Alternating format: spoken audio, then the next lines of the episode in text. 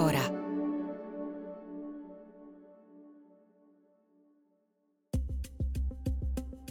Lo scorso 15 novembre la Commissione europea ha pubblicato le sue previsioni economiche per i prossimi mesi. All'interno di quelle pagine sono contenute due notizie, una buona e una cattiva.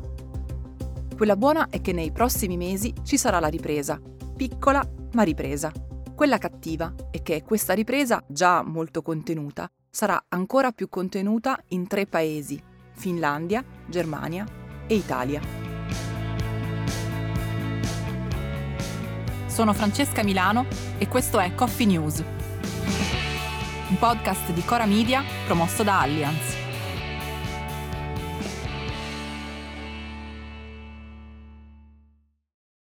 Per capire cosa sta succedendo nell'economia europea di questi e dei prossimi mesi occorre mettere a fuoco alcuni passaggi fondamentali. Come sappiamo, dopo il 2020 e dopo l'enorme contrazione di produttività e di economia legata alla pandemia, si è cercato di ripartire il modo per farlo è stato l'avvio di un enorme piano di finanziamento pubblico, i fondi recovery del Next Generation UE, un piano di stanziamento di circa mille miliardi di euro. L'idea alla base di quel piano di rilancio non era tanto quella di far ripartire l'economia dopo il lungo stallo del 2020, ma era più ambiziosa. Era porre le basi in termini di infrastrutture, riforme e investimenti, perché la ripresa fosse a sua volta motore di altra crescita e innescasse un ciclo virtuoso. La condizione posta dall'Unione Europea per avere accesso ai fondi recovery infatti è che questi fondi siano usati per investimenti che siano a loro volta veicolo di ripresa. In pratica è come se l'Unione Europea con i fondi recovery, invece di regalarci un pesce, ci avesse insegnato a pescare. Le cose, come è noto ed evidente a tutti, non sono andate proprio come previsto, perché a scombinare i piani europei sono arrivate l'inflazione, la guerra e la crisi dell'energia, che a sua volta ha generato altra inflazione. L'inflazione ha avuto due conseguenze. La prima è sotto gli occhi di tutti, è stato il rincaro dei prezzi che ha portato a una contrazione della domanda, perché è evidente che se le cose costano di più, tendiamo tutti a comprarne di meno. La seconda, meno immediatamente evidente ai consumatori, ma molto più incisiva sull'economia, è il fatto che le banche centrali, per frenare la corsa dell'inflazione, hanno dovuto alzare i tassi di interesse. Questa decisione, che si traduce nel fatto che chi prende soldi a prestito dovrà pagare un interesse più alto, ha a sua volta rallentato gli investimenti. Questi fattori, sommati tra loro, hanno molto attenuato l'effetto ripresa che il Recovery Fund avrebbe dovuto portare con sé.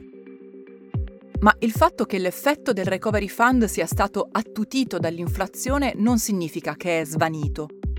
C'è ancora e anzi sta dando frutti Tanto vero che, pur in una congiuntura economica molto difficile, non solo l'occupazione è ai livelli massimi e ci sarà comunque ripresa, solo che sarà meno evidente e veloce di quanto nel 2021 si prevedeva che sarebbe stata.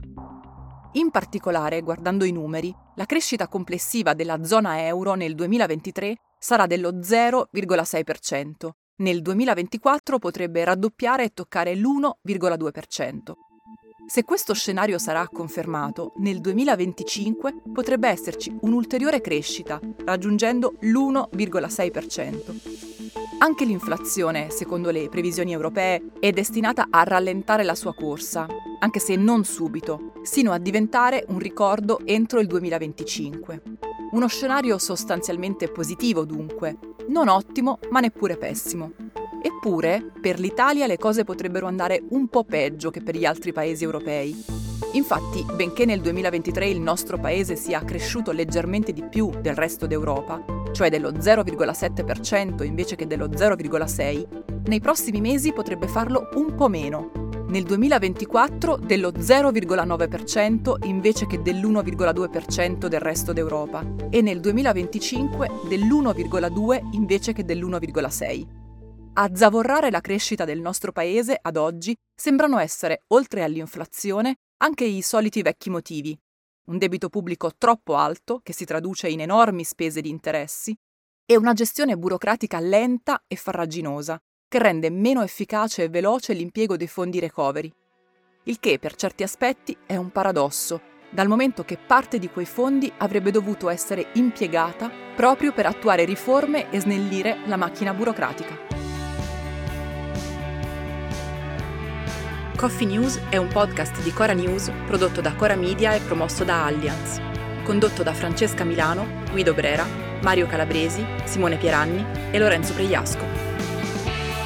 La cura editoriale è di Francesca Milano. In redazione Luciana Grosso e Ilaria Ferraresi. La supervisione del suono e della musica è di Luca Micheli. La post-produzione e il montaggio sono di Luca Possi. La producer è Monica De Benedictis.